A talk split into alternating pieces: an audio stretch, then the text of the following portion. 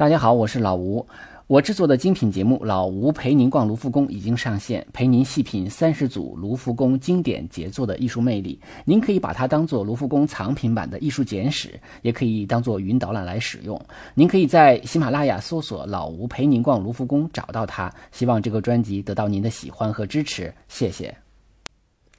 大家好，这里是手机美术馆。嗯，按照我的以往的习惯呢，在介绍一些。呃，大的画家之后呢，就会介绍一些比较小众的画家。今天要给大家介绍的呢，这个画家呢，可能是我这个做节目以来介绍的最为小众的画家，但是他的成就却很高。他是意大利的一个呃巴洛克时期的一个画家，呃，名字叫做阿特米西亚·珍蒂莱斯基。他的特别之处在于，他是一位女画家，因为我们介绍绘画的时候呢，可能很少介绍女艺术家。那么她呢，又是一个艺术史上应该讲是比较早期的啊，也甚至可以说是第一位杰出的女艺术家。当然，她不是第一个女画家了，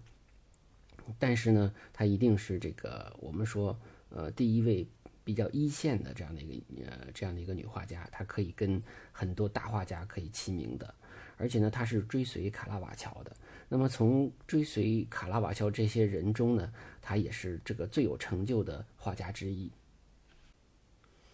他是一个罗马人啊，一五九七年生于罗马，呃，死的时间呢，呃，现在呢有不同的说法啊。最早的说是一一六五一年，那么现在也有新的这个呃专业研究认为是死于一六五六年。嗯，总的来说，在那个时代虽然也有一些女画家，但是呢，这个女画家很难有成就。呃，那么如果说呃你可以画画的话呢，同时也主要也是画一些啊比较淑女啊、比较静物画啊、比较这些呃小的题材啊，那么他的这个创作题材是受限的啊。但是这个呃阿特米西亚·珍妮莱斯基呢，他的他从小就是生在一个画家的家庭，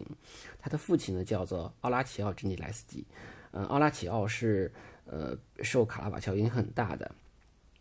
他也认识卡拉瓦乔啊，他虽然年龄比卡拉瓦乔大啊，但是呢，那么他也受惠于卡拉瓦乔的风格，因为那个时候卡拉瓦乔是，啊，基本上是当时绘画界的红人嘛。那么他呢，呃，因为追随他的风格，那他也得到了一些这个影呃实惠吧，就是说，呃，也有人请他来画。但是呢，这个奥拉齐奥啊，呃，他的绘画的这个能力呢，他是有有自己的局限性的啊。比如他不太擅长画，呃，这个透视法啊。在那个时期呢，巴洛克时期呢，有很多的这个呃画家的生意，这个是来自于天顶画啊。天顶画呢，就是要求有一些这个透视法的能力，所以他可能就找了一些合作伙伴，那么就认识了一个画家叫做塔西。呃，他这个塔西呢，对于呃，这个阿特米西亚·珍蒂莱斯基，嗯，这位女画家来说呢，可能就相当于一个叔叔辈的这么一个画家。那么奥拉齐奥其实找到这个塔西合作的时候呢，也让他来教自己的女儿一些绘画。那么这里边有一个呃一个八卦故事啊，呃，这个阿特米西亚呢，就是因为在跟这个塔西学习的时候，当当时只有十几岁。他是一个非常有天分的画家啊，他十几岁的时候就可以画出非常精彩的油画作品来。那么当时，嗯，一方面呢是想让塔西来教他透视法，但同时呢，这个也是希望跟这个塔西合作嘛，奥拉齐奥。呃，但是这个塔西呢是一个咱们现在的话讲就是渣男啊。那么在他的这个引诱之下吧，啊，这个就把这个。呃，阿特米西亚就给强奸了啊！那十几岁的时候强奸了。当时呢，嗯，当时的传统是这样的，就是如果你强奸他，但是你最终可以娶她的话，可能也不会得到法律上的追究啊。即便是当时这个比较有女权思想的这个阿特米西亚，呃，珍妮莱斯基呢，也是，嗯，觉得说如果你娶我也可以。但是，一来二去等了很长时间，这个塔西也没有娶她的意思，那么他们就知道好像是受骗了啊。这时候呢，这个。呃，珍妮莱斯基就是他爸爸这个奥拉齐奥·珍妮莱斯基呢，就就一怒之下就把这个塔西告上了法院。那么这个整个的这个强奸案的呃诉讼呢，是经历了一个很漫长的过程，而且呢，这在这里头又有一个问题，就是说，呃，他要证明这个阿特米西亚在跟呃塔西之前是个处女。所以在这样的一个证明过程之中呢，就要做很多的这个鉴定啊，包括请一些这个司法界的什么女的什么接生婆之类的这样的人来检查她的这个生殖器官呐。啊甚至是为了作证的时候还要行刑啊！我们都知道，咱们中国戏曲里有那种夹手指的这种刑刑罚，那么这种刑罚也用在了阿特米西亚·珍妮莱斯基身上啊。当然，可能刑具是不一样的哈，这个，但是夹手指这个事儿是，呃，这个这个疼痛看来是东西方是一样的。那么，呃，在这种呃。巨型的逼供之下呢，是希望这个阿阿阿特米西亚·珍妮莱斯基能够服软，但是他是一个性格非常非常刚硬的，他就坚持说自己是这个被强奸的，啊，那么当然这个呃目的就是让这个渣男呃让这个塔西呢能够承担相应的刑事责任，啊，那么在最后呢，当然了还查到了一些，嗯，这个塔西呢在历史上有一些污点啊，比如说他的第一任妻子啊就是被他强奸之后娶到的。然后他还跟他的这个，呃，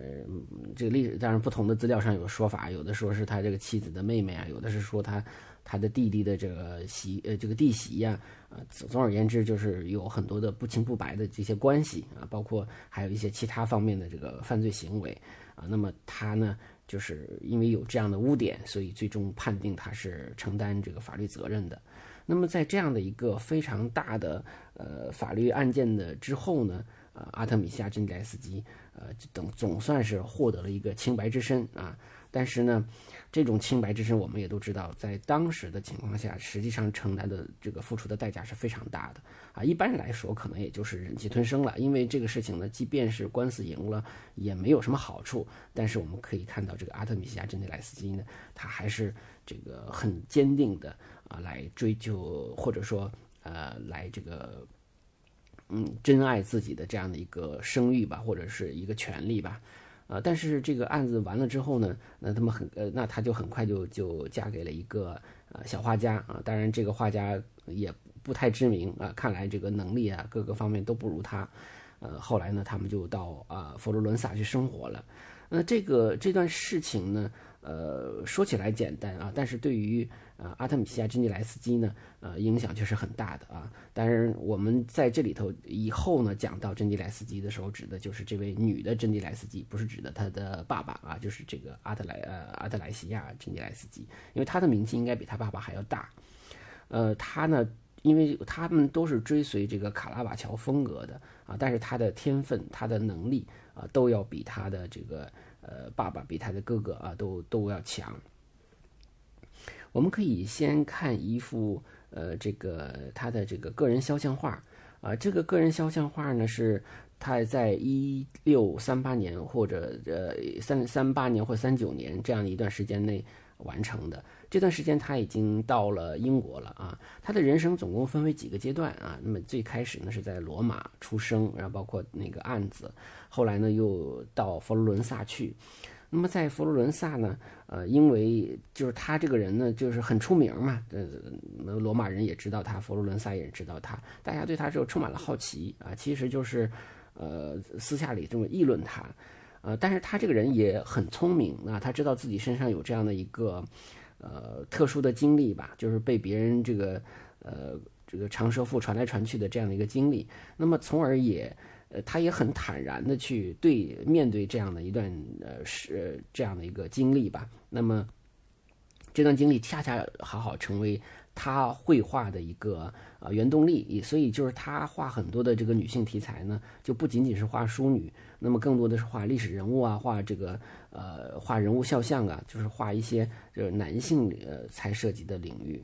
呃，包括我们今天一呃一会儿会讲到的一些神话人物中的这个女性形象啊，包括还有历史人物中的女性形象，所以呢，都是呃，尤其是我们一会儿会讲到的这个呃这个杀掉这个男性的这样的一个女女人的这个角色呢，特别符合她的人生经历。我们现在有个词儿叫人设，那么这个他画的这个绘画中的这个题材，跟他个人的人设就形成了一个非常大的一个协调。所以呢，这也成为他后期主要的一个绘画题材。那么我们，嗯，我们说他在佛罗伦萨待了一段时间之后，又去又回到了罗马，然后还去了威尼斯啊，这个呃这个创作。嗯，在人生的最后一段时间呢，他可能后半段的后后半程呢，主要是呃在这个那不勒斯生活，后来又被英国王室啊，就是查理一世招到了在伦敦啊，在为王室创作。那么，嗯，有他有很多的作品就留在了伦敦啊，当然他最后是死在了那不勒斯啊。这个根据这个研究啊。呃，所以今天我们看到的第一幅这个自画像呢，实际上就是英国白金汉宫皇家来收藏的啊，这样的一幅画。它的尺幅呢是呃，这个高是九十六点五厘米，宽是七十三点七厘米啊，就是一个女性呃画家的一个形象。但是呢，我们说这幅画实际上也，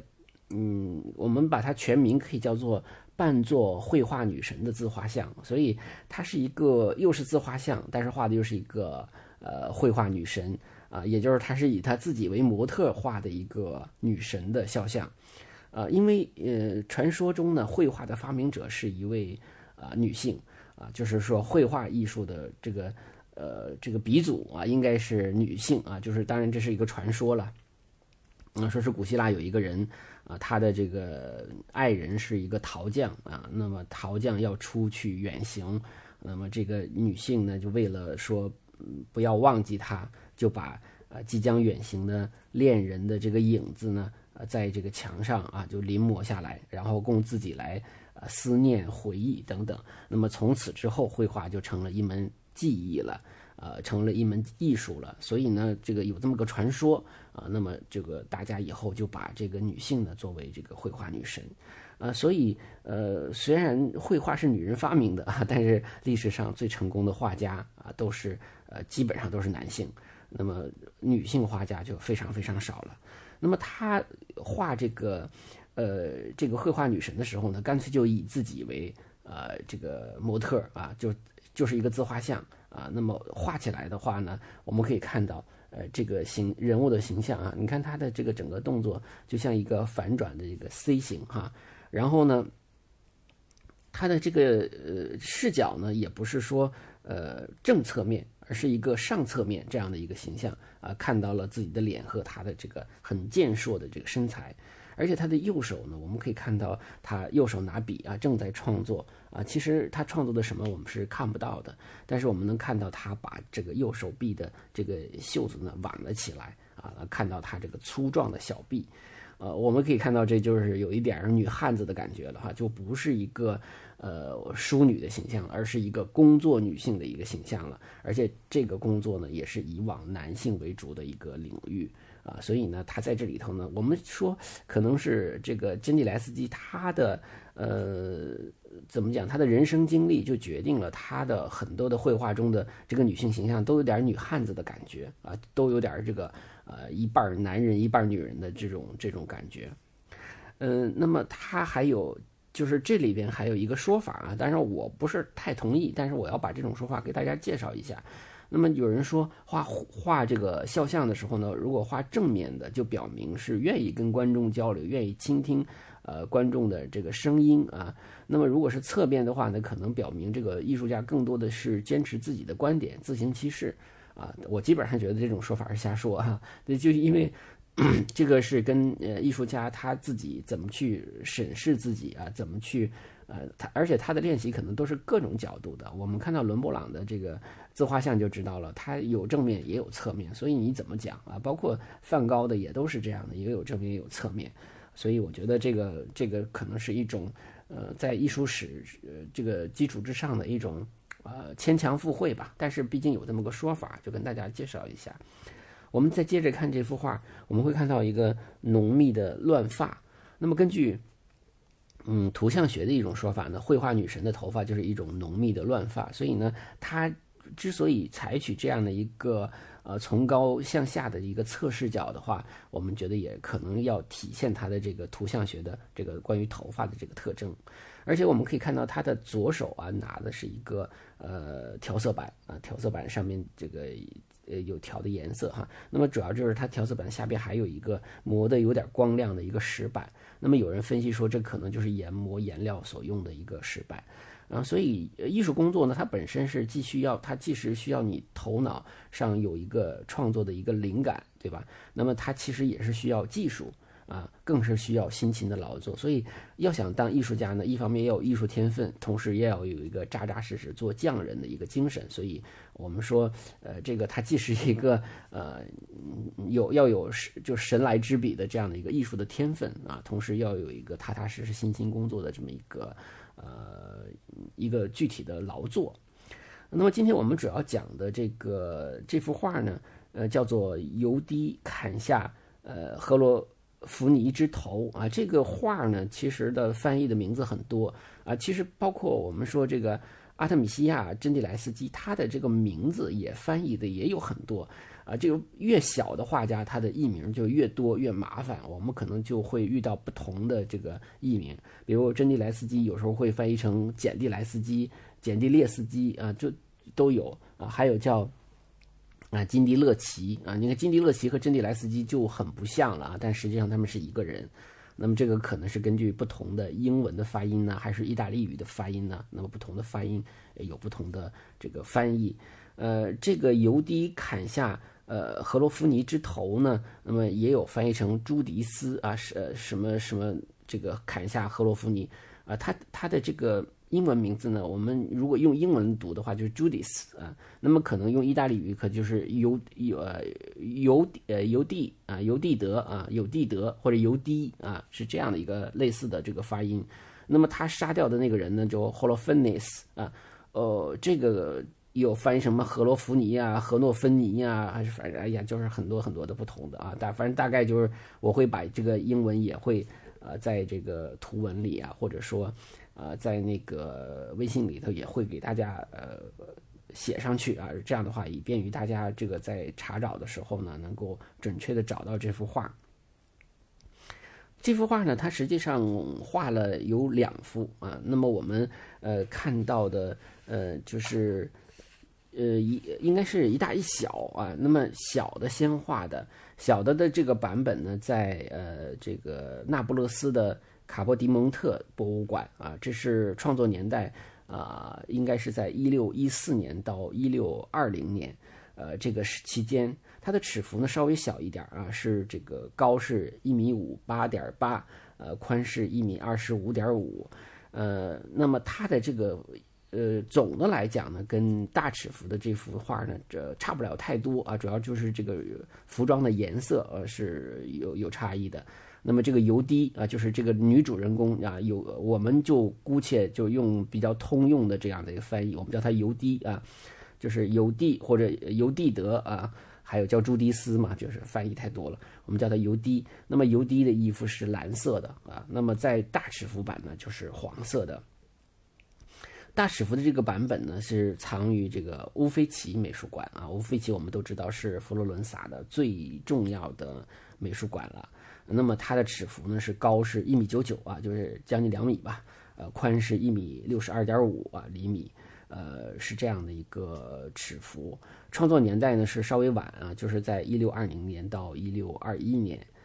呃，这幅画呢，它基本上就是它，因为它是追随卡拉瓦乔的，所以呢，它基本是 copy 呃卡拉瓦乔的。但是比较神奇的是，它虽然整个的这个。造型就人物的这个姿态哈，这个主题是 copy 卡拉瓦乔的，但是这幅画呢，我个人认为啊，包括我周边的一些就是喜欢艺术的朋友，我也都问过，也很多人都认为是好于卡拉瓦乔的，所以这个是很不得了的一个成就，就是说。嗯，当然，艺术史上也有很多人认为啊，不光是我们这些呃艺术上这个了解不多的人啊，可能很多的专家也认为这幅画画的比卡拉瓦乔好。所以卡拉瓦乔是何许人也，是吧？何况他是来这个学习卡拉瓦乔的，所以能在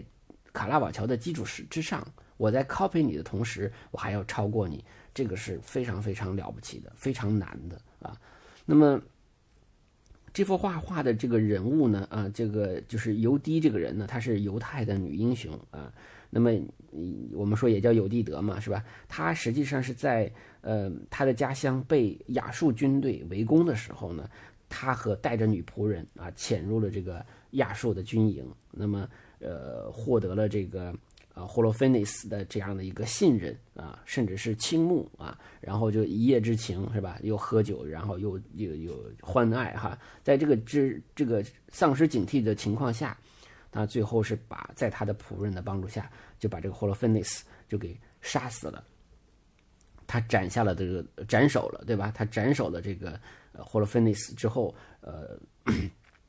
就跟女仆带着他的这个头啊，那么返回了自己的故乡。呃，因为这个亚述军队。呃，因为主帅被刺了嘛，就嗯群龙无首，就溃败了，就这么一个事儿。那么她实际上是一个女英雄啊，她是为了这个整个的民族的利益啊，为了这个全体老百姓的利益啊，那么她有一种献身精神，同时她又是一个勇于一个，又是一个女刺客啊，是这样的一个形象。所以呢，而且在那个时期啊，就是说非常流行画呃 UD 这个题材啊，我们都刚才讲了啊，实际上呢。呃，在这个卡拉瓦乔画过，其实最早的时候，像的波提切利也画过，呃，后边呢，像这个分离主义画派的这个画家呢，也都画过，呃，所以很多人都画，而且呢，还有当时还有一个，就是这都是圣经里边的故事嘛，那么圣经里的还有一个，呃，叫沙勒美的呃这样的一个，后来把，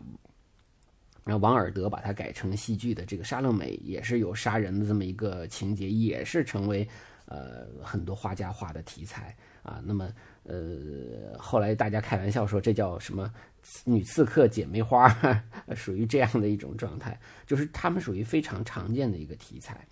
那么画这个画的时候呢，呃，很多人我我包括我们可能也会提供一些呃其他人绘画的这样的一个呃，很多人就是画他。杀完了那样的一个场景啊，那么杀完了之后呢，就是他很淡然的，呃，向着画外看啊，他的这个仆人呢提着这个 Holofernes 的这个头颅啊，这样的一个呃结果。但是说杀人的那一刻啊，那么呃要画的话，这个人这个这种场景其实是不多的。呃，那之前呢，在一五九九年的时候，当然可能那时候这个呃珍妮莱斯基还很小。啊，那卡拉瓦乔就画了一幅画，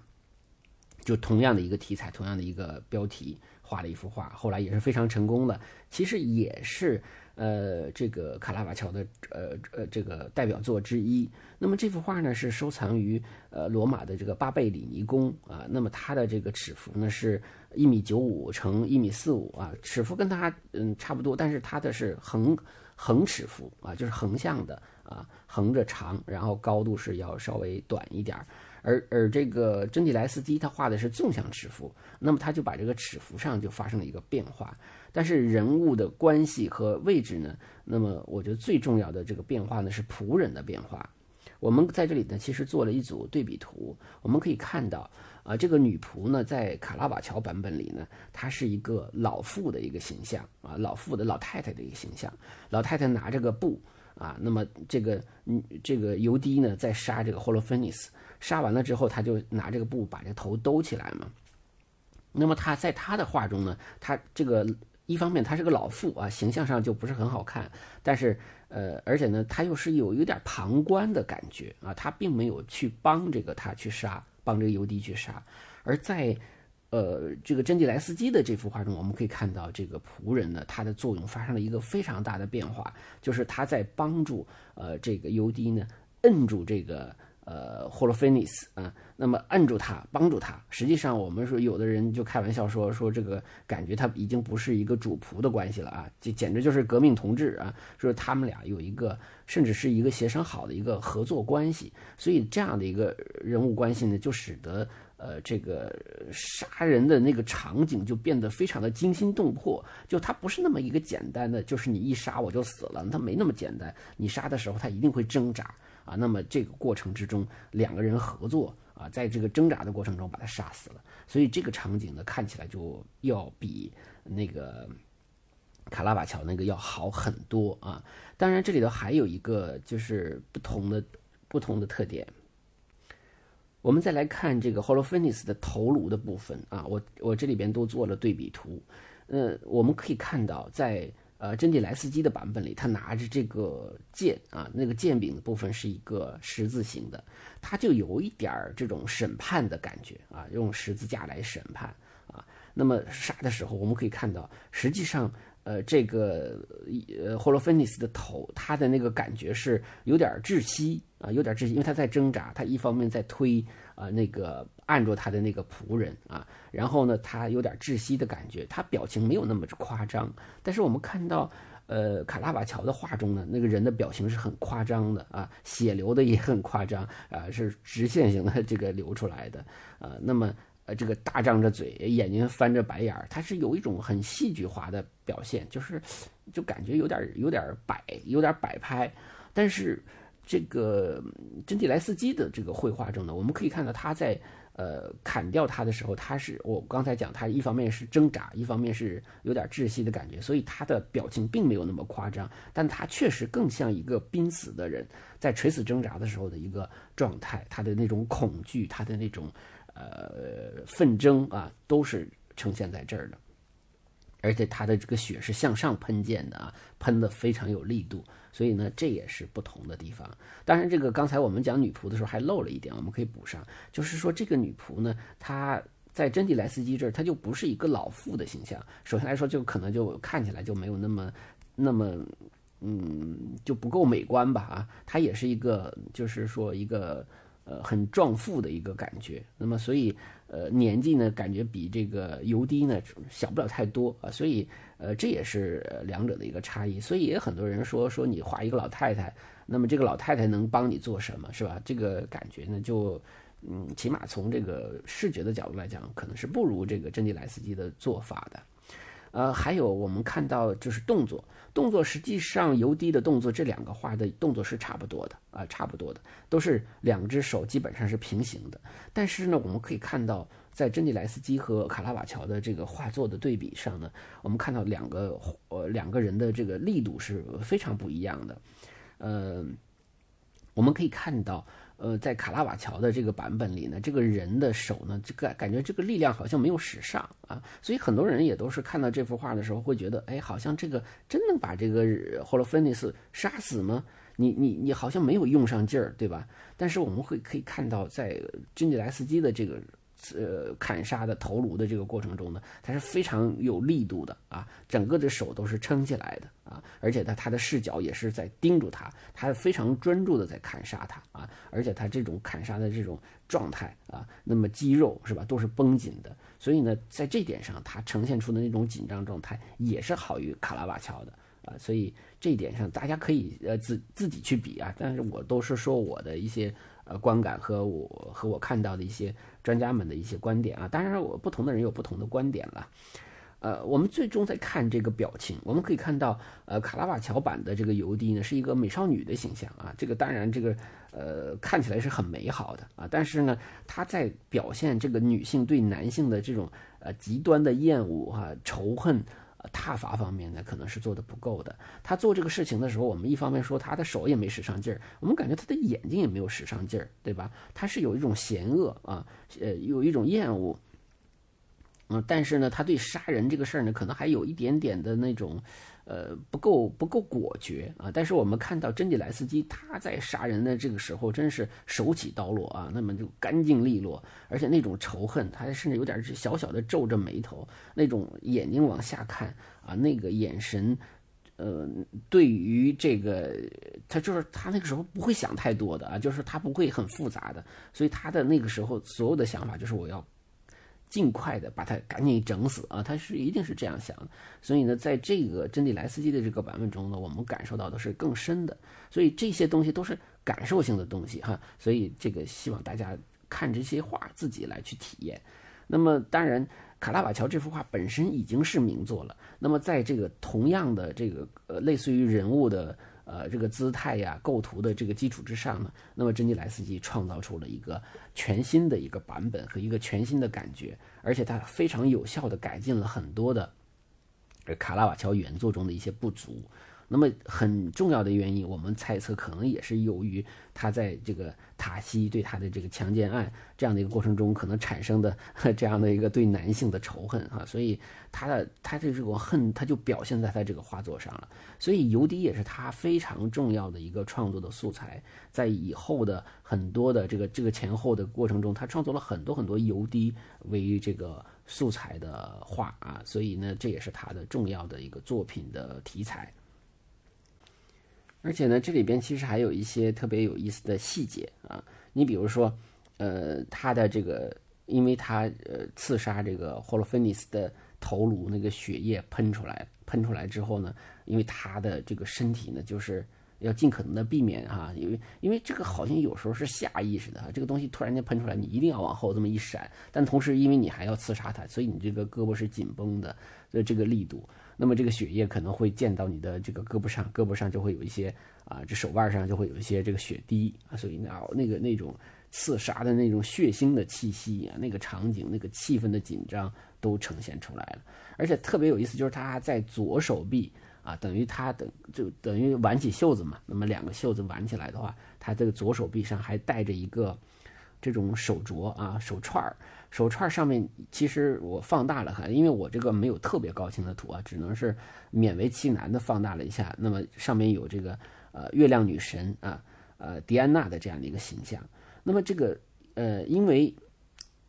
怎么说呢，就是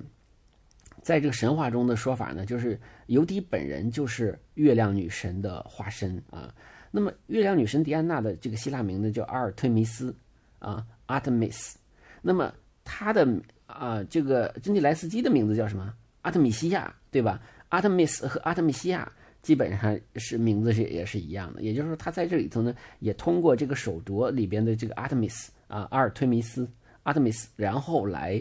把自己的名字给署上了啊，就相当于告诉他说，这是阿尔阿特米西亚珍德莱斯基的一个作品啊，所以这也是呃，在这个看画中的一些小细节所提供的一些非常有意思的地方。所以呢，我们嗯综合来看，我们刚才也说过了，反映尤迪啊刺杀这个呃霍洛菲尼斯的这样的一个呃作品呢，更多的是在刺杀之后啊拿着他的头啊这样的话一个一个结果的一个状态。但是真的能够在讲杀刺杀的那一刻，砍头颅的那一刻，那么只有这个。呃，就比较少，应该讲比较少，也不能说只有了哈。那么比较少的就是这个卡拉瓦乔和珍蒂莱斯基。那两者相比呢，又是珍蒂莱斯基更更更胜一筹。当然，他因为他是在后边嘛，再加上他又是个女性，再加上他又是对男性仇恨，所以呢，可能也是因为这个，所以也是引发了很多的后来的这个他的买家啊，包括呃，有个传说说这个。呃，这个画被买买主买到的时候，也是吓了一跳，说怎么会画的这么逼真？这样的一个杀人的场面，有的有，因为很多人买画，他是为了就是意思一下，是吧？看到那个场景就可以了，但是没有想到他画的这么逼真，所以这样的一个创作也是非常精彩的。那么这幅比较大尺幅的，那么后后创作的这一幅啊，尤迪。呃，刺杀霍洛芬尼斯的这幅画呢，是在这个乌菲齐美术馆。大家以后有机会去佛罗伦萨的话呢，可能在这个一走一过，在走廊的过程中，可能就会看到这幅画。因为这幅画呢，因为珍蒂莱斯基，因为佛罗伦萨我们都知道是文艺复兴的故乡啊，又是一个艺术之城，所以呢，这个阿特米西亚珍蒂莱斯基可能 不是那么特别的有名啊。但是因为这样的一幅画力压卡拉瓦乔，也使他。获得了不一般的这样的一个成就，同时她又是一个女性画家，应该讲是第一个进入一线画家行列的一个女画家，所以她的这个地位和身份就非常的重要了。那么今天呢，我们介绍的这个阿特米西亚·珍妮莱斯基就到这儿啊，因为她最重要的是她人生中的这样的一个。比较狗血的一个经历啊，就是这个塔西强奸案。那么这个塔西强奸案跟他以后的创作实际上是分不开的啊，所以呢，我们也不得不去八卦一下他的这个历史了哈。呃，当然也希望大家可以继续关注手机美术馆的微信公众号啊，里边可能尽可能的提供更清晰的这个高高清图片啊，也是感谢一直以来支持手机美术馆的朋友。那么我们也会尽可能的介绍更多的好画家、好作品给大家啊！希望大家通过呃赞助、打赏啊或者转发来支持节目。那么还有一个就是，呃呃要介绍的就是我在呃这个老吴艺术笔记的这个名字之下呢，又开了一个新专辑啊，叫做《艺术旅行漫谈》。呃，这个是我参加北京台电台的嗯，这个访谈节目啊，录的一系列的啊，介绍旅艺术旅旅行啊，那么包括啊哪些城市有哪些比较值得一去的博物馆、美术馆啊？除了大家知道的众所周知的一些大美术馆，可能还会推荐一些呃中小的美术馆，还有一些艺术家的故居啊，有哪些看点啊？那当然着重介绍的是。我去过的一些，那么还有一些可能我没来得及去，但是我很向往，可能也做了一些功课，也会介绍给大家。那么在这个这个节目中呢，是因为跟主持人呃安阳的一个访谈，那么一个对话题的啊，那么跟现在大家看到的这个手机美术馆呢是不太一样的。那么这一系列呢是着重介绍呃这个旅行，大家可以当做一个参考资料，也可以当做一个攻略来用啊。希望大家能够去，就是有兴趣的话可以去订阅啊这个。艺术旅行漫谈的这个专辑啊，那么今天节目就是这样，谢谢。